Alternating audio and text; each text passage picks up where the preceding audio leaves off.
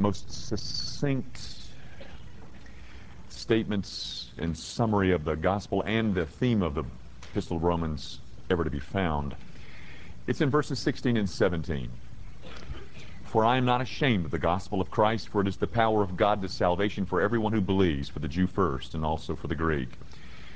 For in, for in it the righteousness of God is revealed from faith to faith, as it is written, the just shall live by faith.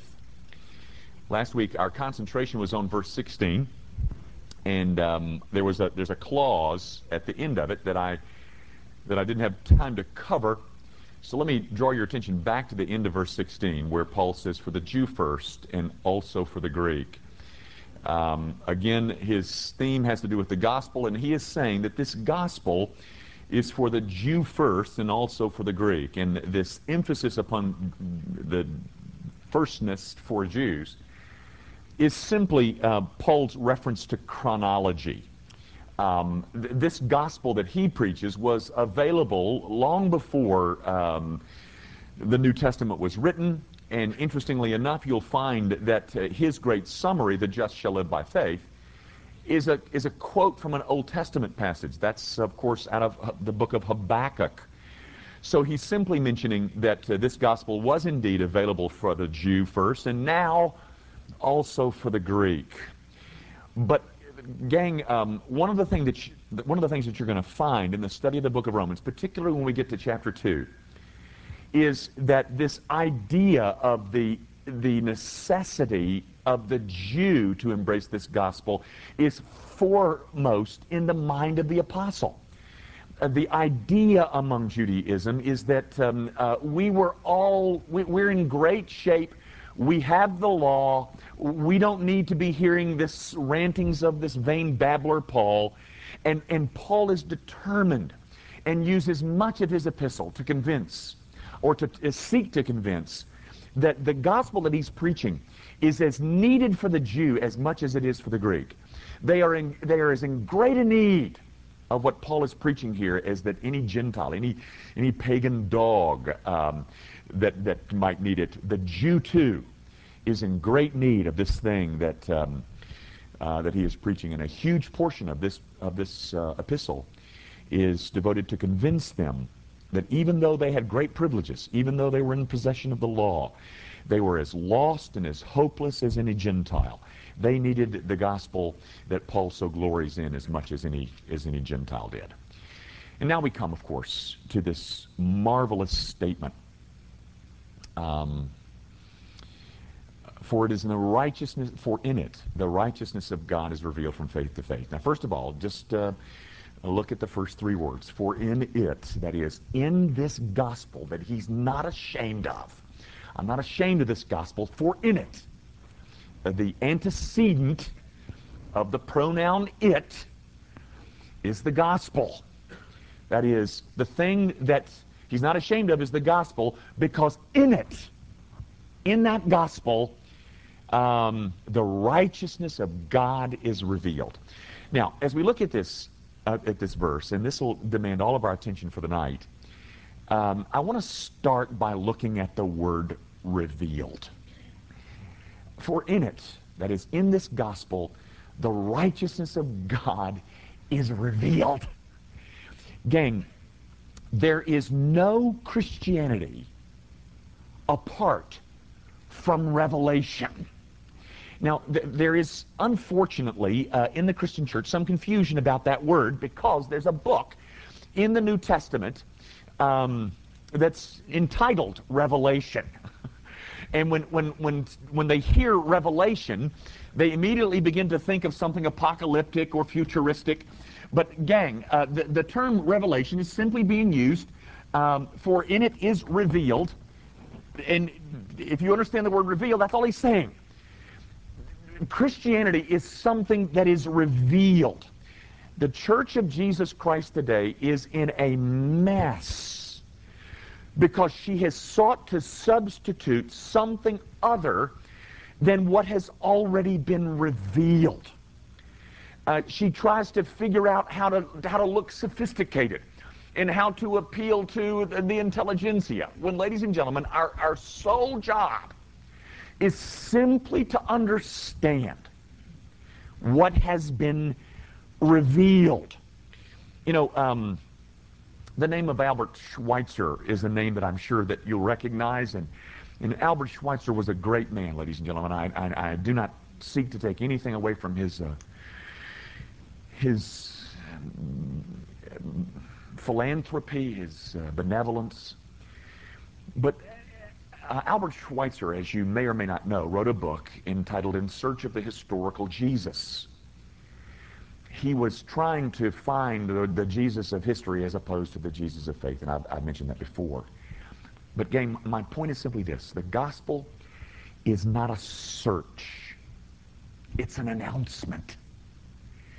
It's an announcement. It's, it's, a, it's the subject of revelation not of the book of Revelation. It's the subject of something that God has revealed. Um, and, by the way, this revelation, this revelation that announces the gospel, was very much um, included in the Old Testament, uh, as you see by him even quoting an Old Testament verse. But first of all, you must understand, ladies and gentlemen, our job is simply to understand what's been revealed. It is not to think up of our own, our, our own ideas or to try and, and make it more appealing. It is simply to, to try and come to terms with what has been stated and, and exposed and revealed. Our job, my job, is simply to try and help this become more understandable to the people who long to understand it. Because this gospel is a revealed gospel. It is the, it's the subject of an announcement. Now, what is the content of that revelation? The content of what's being revealed. Notice the text. For in it, this gospel that has been revealed, in it, the righteousness of God is revealed. Gang, um, you, you may not see this at first, but I hope to make it categorically underst- uh, simply understandable. Um, do you understand that the gospel that we hold so dear is so utterly different than, than what other gospel may be out there that the cults may possess or, or um, neo-orthodoxy might trumpet? and, and, and its difference is to be found here. This gospel is an announcement of the righteousness of God. Every other gospel, every other competing religion doesn't start with the righteousness of God. It starts with man. This gospel starts with God. Um, and, and, I, and I must say, if you cannot see the difference there, then um, then, then it's very unlikely that you understand the gospel at all. This gospel, ladies and gentlemen, first and foremost, is a proclamation. It is an announcement of the righteousness of God. It is not a request for you to do anything. It is not a, a, a depiction as to how you uh, might make improve yourself. This gospel that Paul is not ashamed of is, a, is, a, is an announcement about the righteousness of God. Um, it is a righteousness that comes from God. It is a righteousness that satisfies God. And it is a righteousness, ladies and gentlemen, that renders men acceptable in the presence of this God. Gang, in evangelicalism, um, I, I, was with a young woman today, and I don't think she, um, I don't think she will mind me telling this part of her story because it was it was just a delight being with her. But she has just become a Christian, and um, she was trying to describe to her family, she's from an area more northern than Memphis, uh, more further north uh, in terms of latitude and longitude. Um, but um, uh, she had become a Christian. She had gone home to see her family. And, and she said, I found myself trying to explain to my family what had gone on to me, uh, go, what has happened to me. it was so precious. And she said, her family's reply was, Well, you sure have moved to the Bible Belt. because, gang, in evangelicalism, the, the, the, um, the, the general understanding of what we've got is, is that they got some message that tells them how to get forgiven and get into heaven. Well, gang, indeed it does include those things. But, gang, this gospel that Paul is not ashamed of is not designed to make you happy. It's not designed to even trumpet forgiveness. It, is not even designed, ladies and gentlemen, to deliver you from hell. What it is designed to do is to answer the question that Job asked millennia ago. And the, and the question, if you're not familiar with it, found in chapter 9, verse 2, is how can a man be right with God? Now, this gospel is designed to answer that question. How can we ever be right with God and thus be prepared to stand in his presence? No, ladies and gentlemen. What we're holding on to is not because we live in the South and are a part of the Bible Belt the gospel that we have a hold of is one that has revealed to us the answer to that question. And the answer to that question comes in an understanding of the righteousness of God.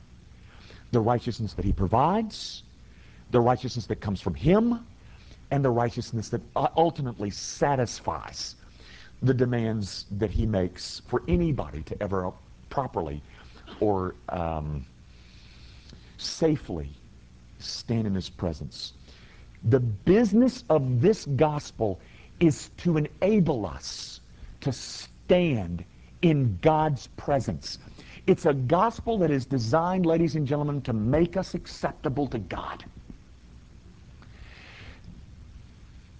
And if if your spiritual experience, well, if your if your understanding of of Christianity is wrapped up into a spiritual experience, but doesn't equip you to stand before God, you haven't grasped this gospel. Because this gospel is designed to equip you, to ready you, to prepare you, to make you acceptable in the presence of God. And ladies and gentlemen, the thing that allows for that preparation is an understanding of the righteousness of God. Um, I, I think that one of the reasons that the Christian church is in the mess that she's in is because we, the clergy, the Christian church has failed to, to proclaim that gospel. And what we've produced is a,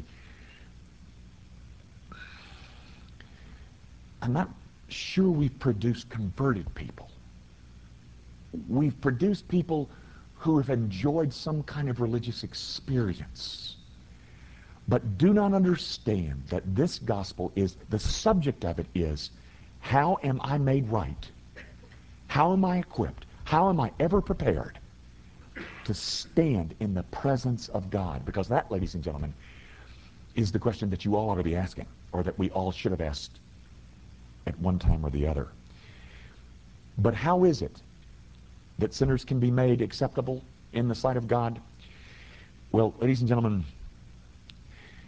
the glory of this gospel is that God's way of solving that problem is to be found in God's righteousness, not, not ours.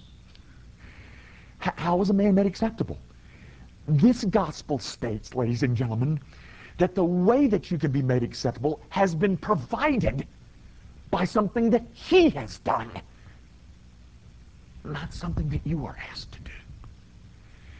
Um, that, that the righteousness that he demands is the righteousness that he provided.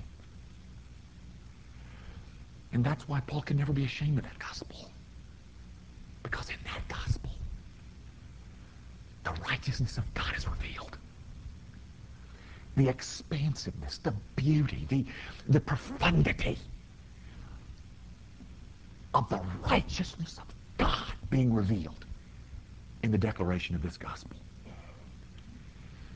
And the end result, or the content, or the end result of that, is that we might now, we might now be made acceptable, or might be properly prepared to stand in His presence. Now, I want to do something with you tonight, ladies and gentlemen, that is going to um, is going to give you some theological terms, and some perhaps you've already heard of. They're they're not they're not the best theological terms, very honestly.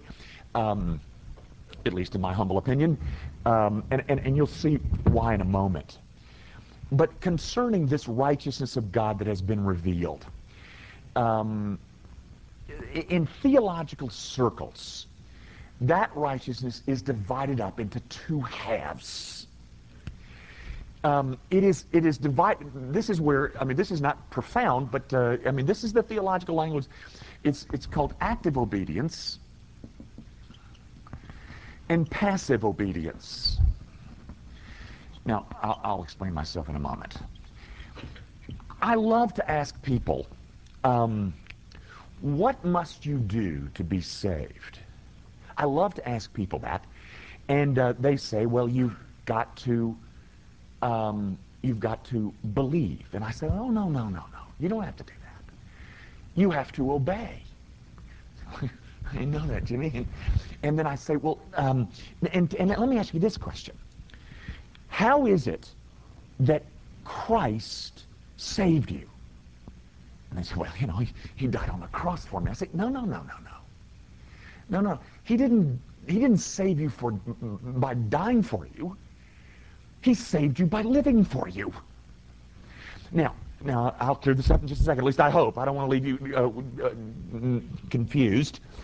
But ladies and gentlemen, when, when we talk about the righteousness of God being declared, the gospel is just as interested in righteous demands being met as is the law of Moses but they're just met differently. In theological circles, when they talk about the active obedience of Christ, what they are referring to, ladies and gentlemen, is the, the, the lifetime, the 33 year lifetime of Jesus Christ that was designed to meet every demand that God ever made on any of us.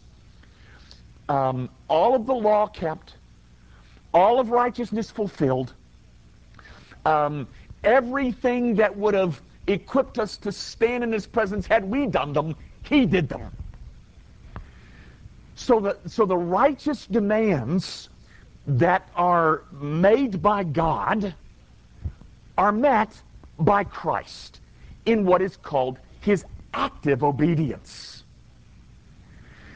Then the other part of the problem is even uh, not only did I not come up with the demands that he had, I also have violated all of those standards that he set. So my guilt has got to also be addressed. My shortcomings I, I can't make up for, but Christ in his life does. And then in my failures, those are then addressed and the debt paid in what is known as his passive obedience. And what they're referring to is his passion, is his death on the cross.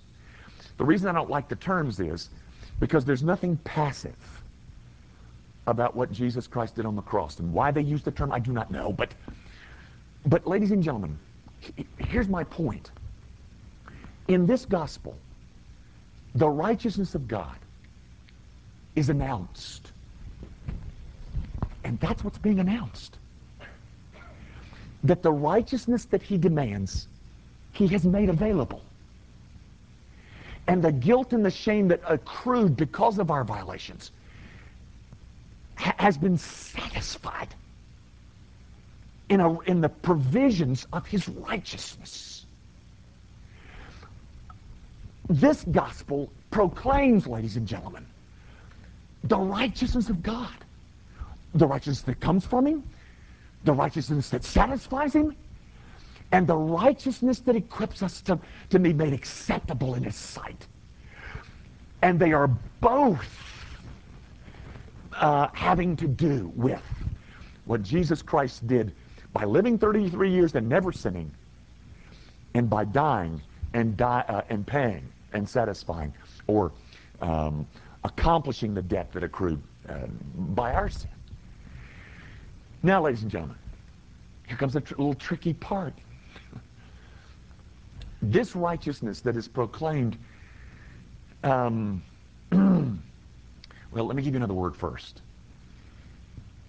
Um, I'm not ashamed of this gospel, for in it the righteousness of God is revealed. This is what it's being mentioned. And so now the righteousness necessary for me to ever be made acceptable in God is now been provided by God. And this, this righteousness is now given to me. And the word that is used in theological workbooks is that one, imputed. There is nothing that I can offer. There is no amount of righteousness that I can produce.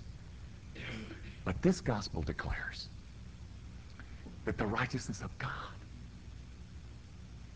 is revealed. Never, never dreaming, never, never suggesting that any righteousness will ever come from me. But this is the righteousness that becomes mine by imputation. The, the best illustration I know, ladies and gentlemen, is simply sticking a big check in my checking account. It's not my money, it's your money, but you gave it to me and that's in my checking account. It's imputed to me. The righteousness of God is revealed and imputed to me. And then you will notice um, all this perfection in Christ um, is given, is laid, is put in my account. And in that righteousness, I now stand robed. That's a word I love. Um, we sing a song. We don't sing it much around here. It's certainly a, a great one. But I, I think, I've, I do not even know, I think I want to say Augustus Toplady wrote it, but Jesus, thy blood and righteousness my beauty are my glorious dress. Midst flaming worlds in these arrayed, with joy shall I lift up my head. Did you get that? Jesus, thy blood and righteousness, my glory are my beautiful dress. I'm robed in thy blood and his righteousness. Amidst flaming worlds, when you know, when, when, when things are, when judgment arrives, in these I stand arrayed, and with joy shall I lift up my head. Oh, isn't that great? This gospel announces, ladies and gentlemen, how it is that you and I might be made acceptable, prepared, and, and, and uh, right in the eyes of God. And it is that we go get clothed in the righteousness of another. All of that granted to me by imputation, given to me. You know, ladies and gentlemen, one of the problems that exist in evangelicalism is that we don't understand that. Because every time we blow it, and we do, and I'm sorry we do, and I'm not trying to suggest to you go out and blow it. I'm not trying to encourage you to minimize your blowing it. Every time we blow it, we begin to think, oh, you know, how could I possibly be a Christian? Because, you know, you know, I, I mean, I, I couldn't be a Christian and do that. Ladies and gentlemen, do you understand that this gospel proclaims a righteousness apart from you? You don't get into it because you perform well. And you don't get out of it because you perform That's the glory of this gospel, ladies and gentlemen. It doesn't start with you. It starts with the righteousness that God makes available. And, and guys, it, that ought to, that ought to thrill us. Let me do one other thing and I'll quit. Um, I, I, do want to point out, uh, well, let me say this first. Okay, this righteousness that God has, that, it, that this gospel announces, how does that righteousness become mine? Now, and again, did, did you notice that in these two verses, Paul mentions faith four times? Um, actually, he didn't say, he says, to salvation for everyone who believes, there's one. Uh, the righteousness of God is revealed from faith to faith, there's three, two and three. The just shall live by faith. The, the great confusion among Judaism, of course, is that if I'm ever going to be right with God, I'm going to have to work myself silly in some kind of conformity to his law. And Paul announces four times in two verses that this righteousness is available to all who believe. Now, gang, here's the little, um, I, um, you know, I teach this systematics class, and I, I, I, get to this place where I'm, I'm talking about the, about faith. The just shall live by faith. And um, I remember I think I saw Jarita Duke here tonight. Poor little Jarita. Um, if you're here, my condolences to you. I, I really just mangled her one day. Um, but she was in my class, and this happens every class. And um, I, you know, I, I, if you've ever taken that class, I love it. I mean, I love to get into it, and you know, every now and then the women get nosebleeds from the um, from the force of the uh, the sound, I guess. But anyway, um, I, I love to ask, okay, tell me, ladies, tell me, ladies and gentlemen, what is the grounds upon which God will accept you into his presence? and invariably, somebody says, faith. And on this occasion, I um, I pointed out that that was incorrect, um, with with some measure of drama. no, ladies and gentlemen, no. The grounds by which God accepts any of us is not our faith. That, ladies and gentlemen, is called fideism. Faith and faith. The grounds upon which God accepts any of us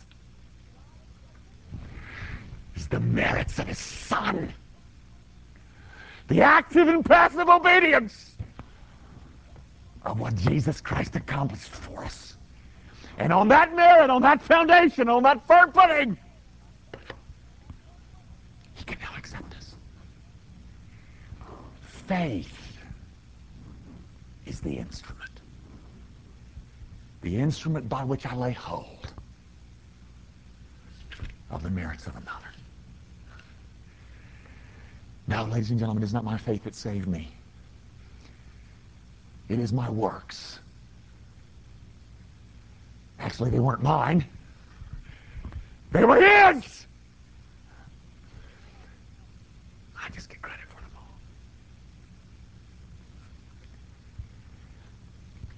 And, and it is by faith. It's the, it's the thing that joins me to Christ. Now, let me real quickly answer in five minutes. What is faith? What is this? And, and gang, you know that I, I am. I always make a distinction. This is a slipshod church here, I'm telling you. Uh, we're just a poor, struggling church. Uh, uh, faith versus saving faith. Um, um, I, I, always use this term because this one is so. Um, it's just it's just been used so much it's devoid of meaning. Um, the, demons believe, ladies and gentlemen. The whole world believes in something. What I'm talking about is this stuff, this saving faith. What is it? Well, let me tell you quickly what it isn't. First of all, ladies and gentlemen, saving faith is the opposite of everything legalistic. Now, this is a this is a, a fine distinction, and we'll we'll talk about it later. But it is not the opposite of law, but it is the opposite of everything legalistic. It is the opposite of everything meritorious in man.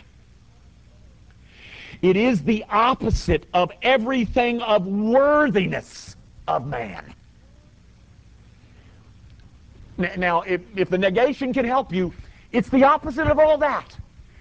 Anything that pleads merit, anything that pleads worth, anything that pleads legal obedience, it's the opposite of that. Um, and this faith that saves, or that the just shall live by, number one, to state it positively, it is a gift, for by grace you have been saved through faith, and that not of yourselves. It is the gift of God. Um, it is the, the, the way that I love to, but I, you know, I even hesitate to give you this because this is so uh, unsophisticated, but maybe it will help some. Faith is the transfer of trust. That's just the way I best explain it. Others could explain it better, I'm sure.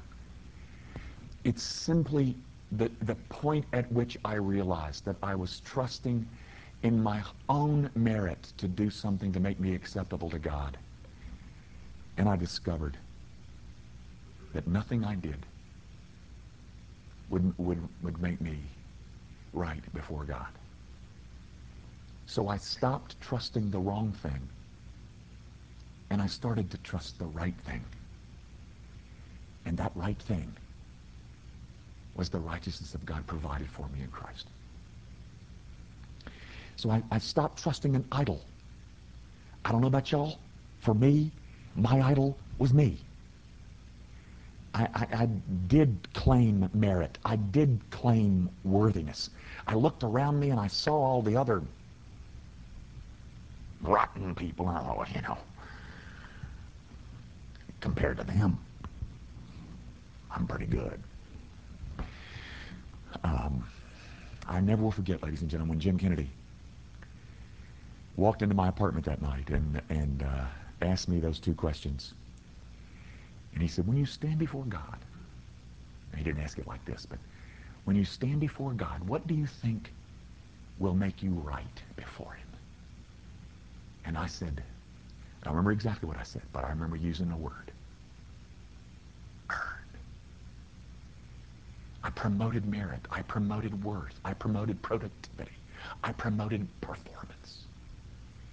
And that, ladies and gentlemen, is a false gospel. And that one is one that brings shame. And it brings destruction. This one is the one that declares and reveals the righteousness of God for sinners like me. And says, the just shall live by faith. What a gospel. Those of you who uh, have responsibilities or uh, meetings to go to, why don't you uh, dismiss yourself now?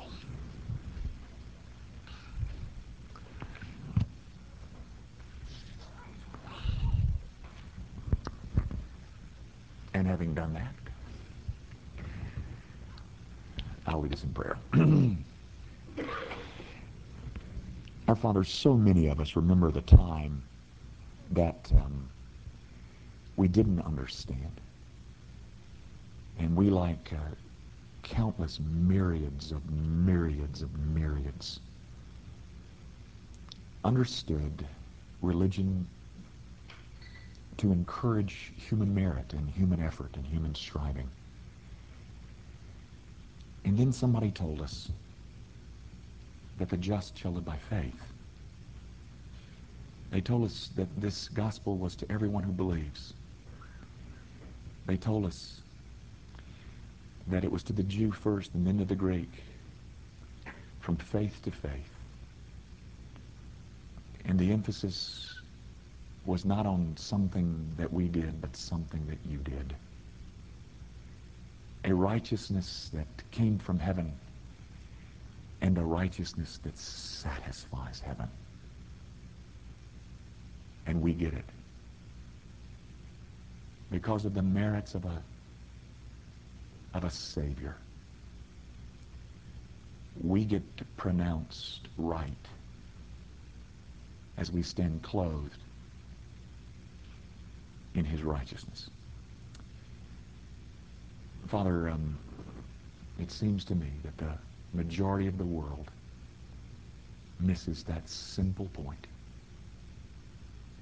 that the just shall live by faith. Oh God, use this humble church to tell as many as before we all die, to tell as many as we can tell that human merit is not what heaven demands. It is simply a laying hold of what heaven provided for us in Christ. And for all of us, oh God, who understand it, some of us understand it for 20 years, some of us understand it for 20 days. But oh, how glad we are that you in kindness opened our eyes to see that our righteousness in your sight was as a filthy rag. But the righteousness of your Son is that which equips us to stand safely in your presence.